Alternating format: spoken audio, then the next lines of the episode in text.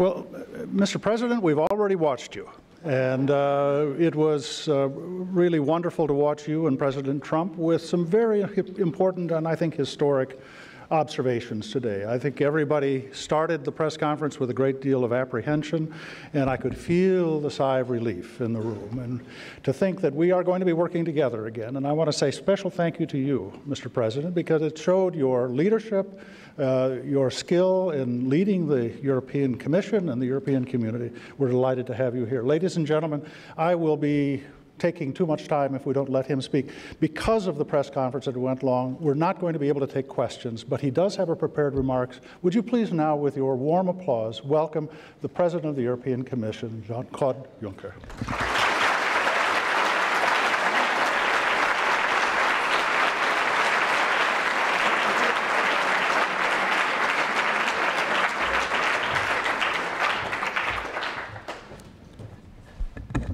Chairman, distinguished guests, ladies and gentlemen, it is a real pleasure to be with you tonight.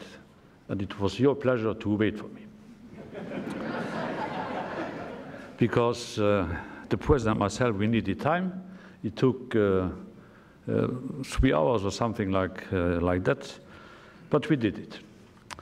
I'm uh, happy to be back in uh, Washington, a city I have only fond memories of I always remember my visit here as a young prime minister in August 1995 when I met uh, President Clinton in the White House. At that time, he had been in office for two and a half years, and as we sat down, he asked, please explain Europe to me. I said, do you have easier questions? But he insisted. My experience since then is that this is a question American presidents always ask halfway through their first terms. But by the end of their term and of their time in office, they tend to know Europe better than most Europeans do themselves. The one who wrote that sentence didn't ask my advice. I don't believe that. Because Europeans know European uh, Union but I'm not sure that this is true. Over the years, I have been lucky enough to come back many times and work with a number of different presidents President Clinton, President Bush, President Obama, and now uh, President Trump. And I have seen over the years our partnership evolve and grow in many different ways.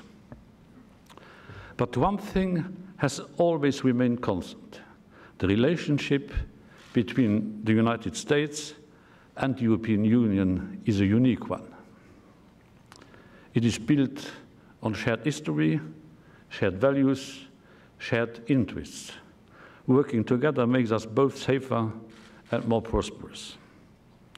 But what makes the transatlantic partnership so special is that it is, first and foremost, a personal affair.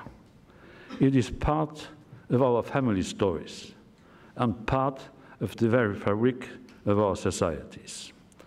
Many Americans of Italian, Irish, Polish, or other European descent feel a close affinity to our continent and have relatives all around Europe.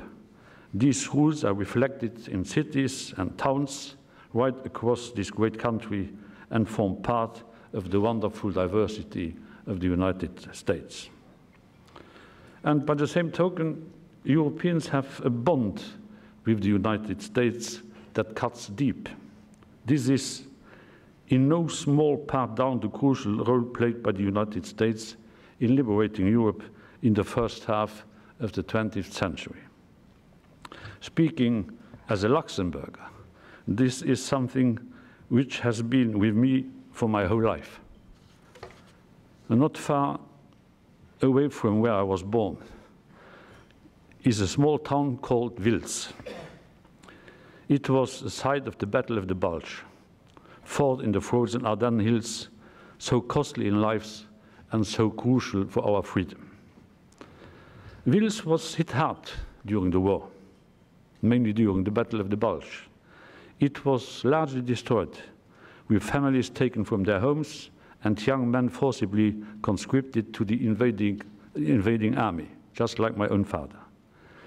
When Wiltz was liberated, a young corporal from the US Army's 28th Infantry Division called Richard Brookins decided to bring cheer to the children of the town by dressing up as St. Nicholas, Santa Claus, as we are saying here. That day, in December 1944, brought smiles to the faces of children and hope to the very souls of their parents. This simple but noble gesture has never left the hearts of the people of Wiltz, and, has, and he has become a local legend and hero. Mr. Brookins himself went back to Wiltz many times to fulfill his duty as the American St. Nicholas. And just two years ago, at the age of 94, he was awarded the highest military honor of Luxembourg, joining the likes of President Eisenhower, Winston Churchill, and uh, de Gaulle. For the people of Wiltz and the people of Europe, our friendship with the United States is personal. For them and for us all Europeans, our shared history matters. And I mention this story for three reasons. First, I want to pay tribute to Mr. Brookins and all other American soldiers for their courage and bravery. We are forever grateful. I offered as a gift to President Trump a photo of the military cemetery in Luxembourg where uh, General Patton is buried. This, with, with the inscription, with a word saying, Dear Donald, let's remember our common history. And we should do that even in more difficult times. I'm saying this, secondly, because many of the children who were there that day in December 1944 are no longer around to tell the story themselves.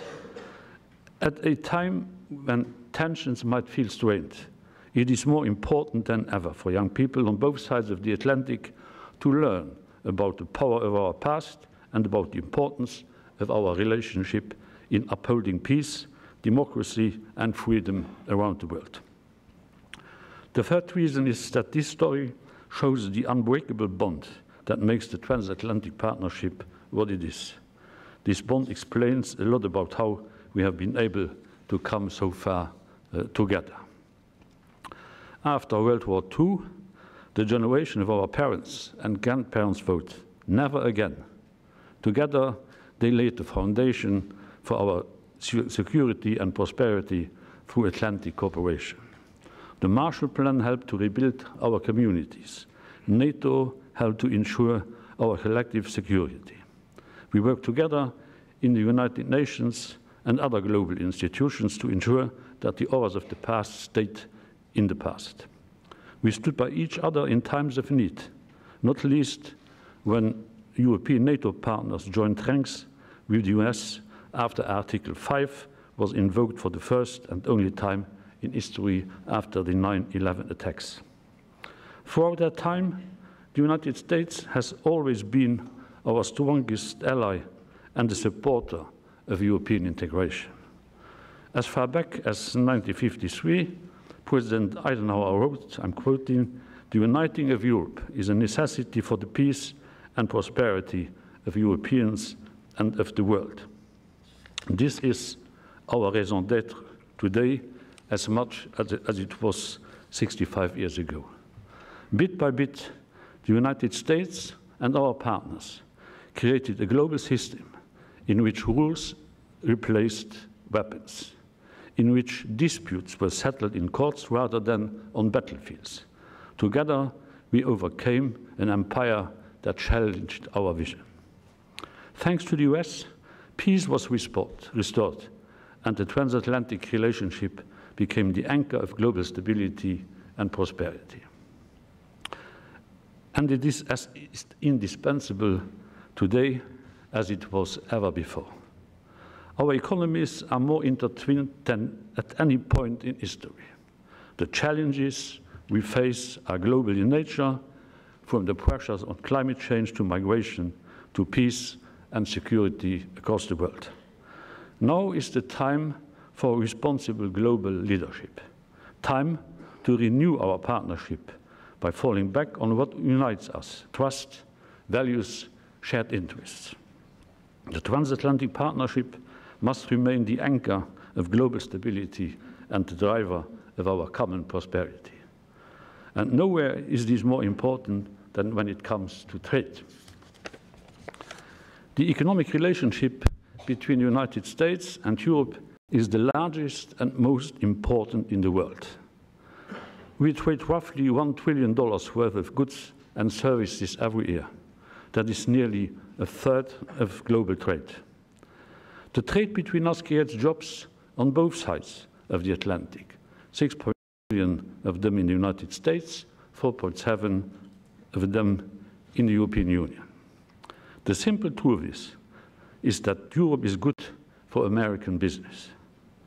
US companies earn more than twice as much exporting goods to the European Union as they do exporting to China. And more than 70% of all foreign direct investment in the US comes from Europe. We have a trading partnership that is balanced and works on both sides. Yes, we export more goods to the United States than we import. But when it comes to services, the US has a trade surplus of 45 billion euro, a figure that is rising by 9% year after year. This is not a reflection of a lack of openness or reciprocity. In fact, the opposite is true. It actually shows that the trade between us is working because our economies best cater to each other's needs. By any metric, our partnership is unrivaled, and it is an example of what can be achieved by working together. And what has made it so successful is our common belief that trade must be fair for all and a win-win for all. This is why together we designed a clear set of rules that create certainty for business and stability for our economies. At a time when certainty and stability is a premium in the world, we must hold on that what works. This is why we were disappointed at the US government's decision to unilaterally impose tariff measures on steel and aluminium on the basis of a national security. The idea that imports of steel or aluminium from, our, from your closest ally could threaten the national security of this country. And this goes against all logic and against all history. We cannot simply accept this, and we changed it today because we agreed, the President myself, to reassess this measure in due uh, time. The same logic applies to the car industry. And I've said many times, trade wars have no winners. They only leave scars. And tariffs will not protect national security. They will only undermine economic security. Allow me to give you an example. If the United States puts a 20% tariff on car parts and other countries retaliated in kind, it, could, it would cost the US economy $50 billion from lost GDP by 2025. But there too, we made a deal uh, today because we agreed that no other tariffs would be introduced as long as we are in uh, uh, negotiations. So I made this argument uh, in face of the president, as I did uh, months ago during the G7 meeting in Canada, and I'm not re-explaining all the arguments I was submitting to the meditation of the president because we found an agreement.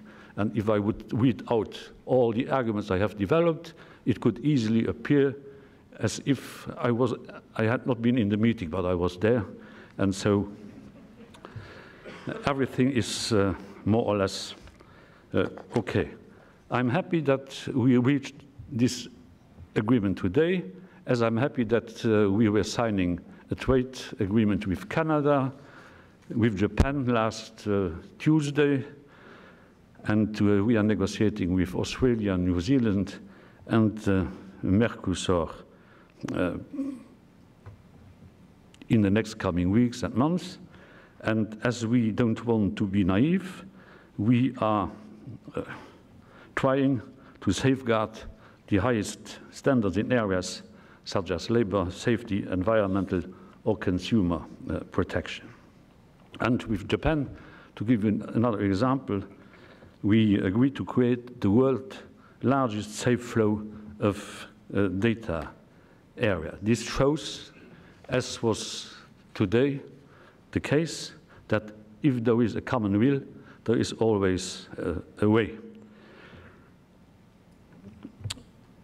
Ladies and gentlemen, Europe is prepared to work with all like-minded partners to create new opportunities and to improve the global system itself. This is why I came to Washington today, not to give unsolicited advice, but to offer increased cooperation. We will always keep dialogue open with this administration and with all our partners in the US. And I strongly believe that instead of being distracted by measures and countermeasures, we should focus on the real issues in global trade, of which there are many. We agree with President Trump that there is a lot that needs to change. There is global overcapacity in the steel sector that continues to harm our workers. The Chinese overcapacity in steel is exactly the double of the total uh, capacity of the European uh, steel Eh, production. There are still too many illegal subsidies given by governments which are making the playing field uneven, tilted against our companies. And we also need to crack down on the forced transfer of technologies, theft from our innovators. This is why, for instance, we lodged a case with the World Trade Organization against China for its legislation on intellectual property rights. There are all messages that I passed to the Chinese president last week at the China-EU summit. Prime Minister Abe, Japan, also agreed to work on these issues during our meeting last week. We agree that the rules as they currently stand need to be updated to change the challenges of our time.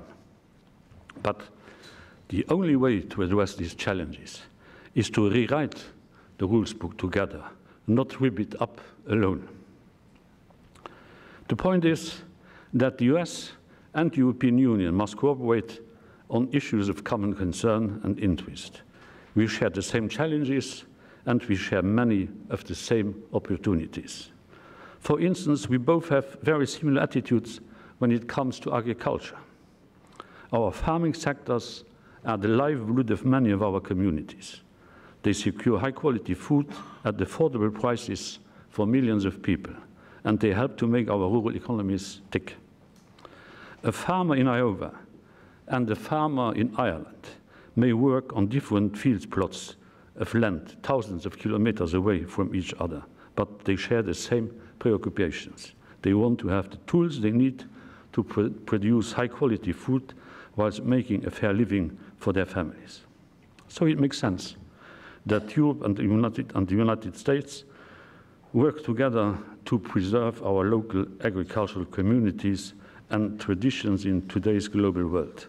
This is why, for instance, we will never allow European farmers to fall victim to trade negotiations or trade wars. And just as we share the same concerns, we also have common opportunities that we need to capitalize on. President Trump and I discussed many of them uh, today. Take energy. In 2016, the first US boat exporting American liquefied natural gas docked in the coast of Portugal.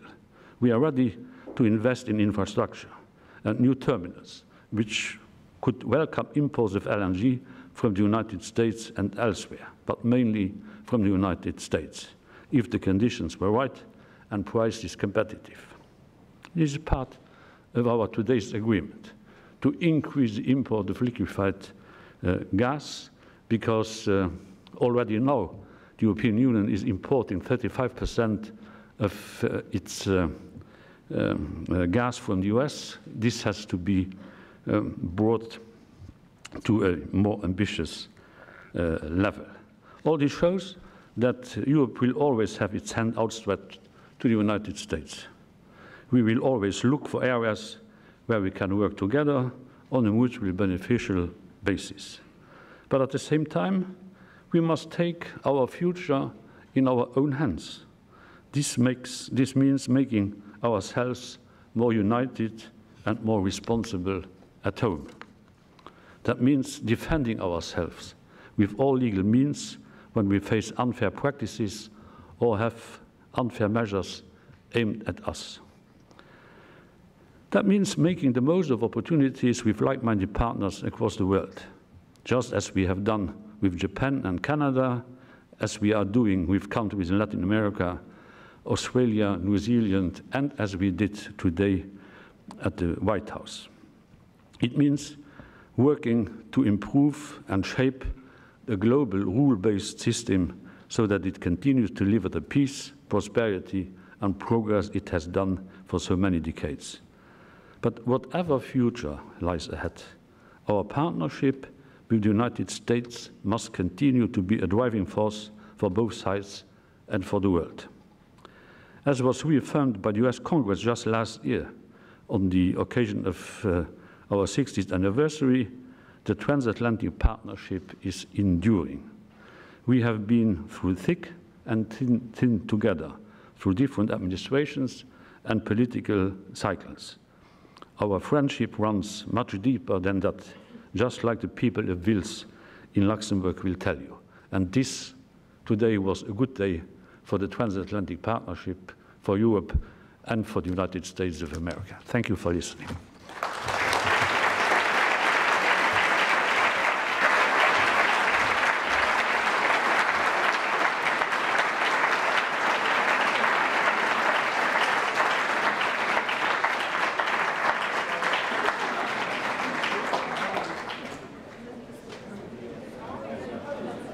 Can you all remain seated, please? Can you please remain seated until he leaves? Please. Thank you.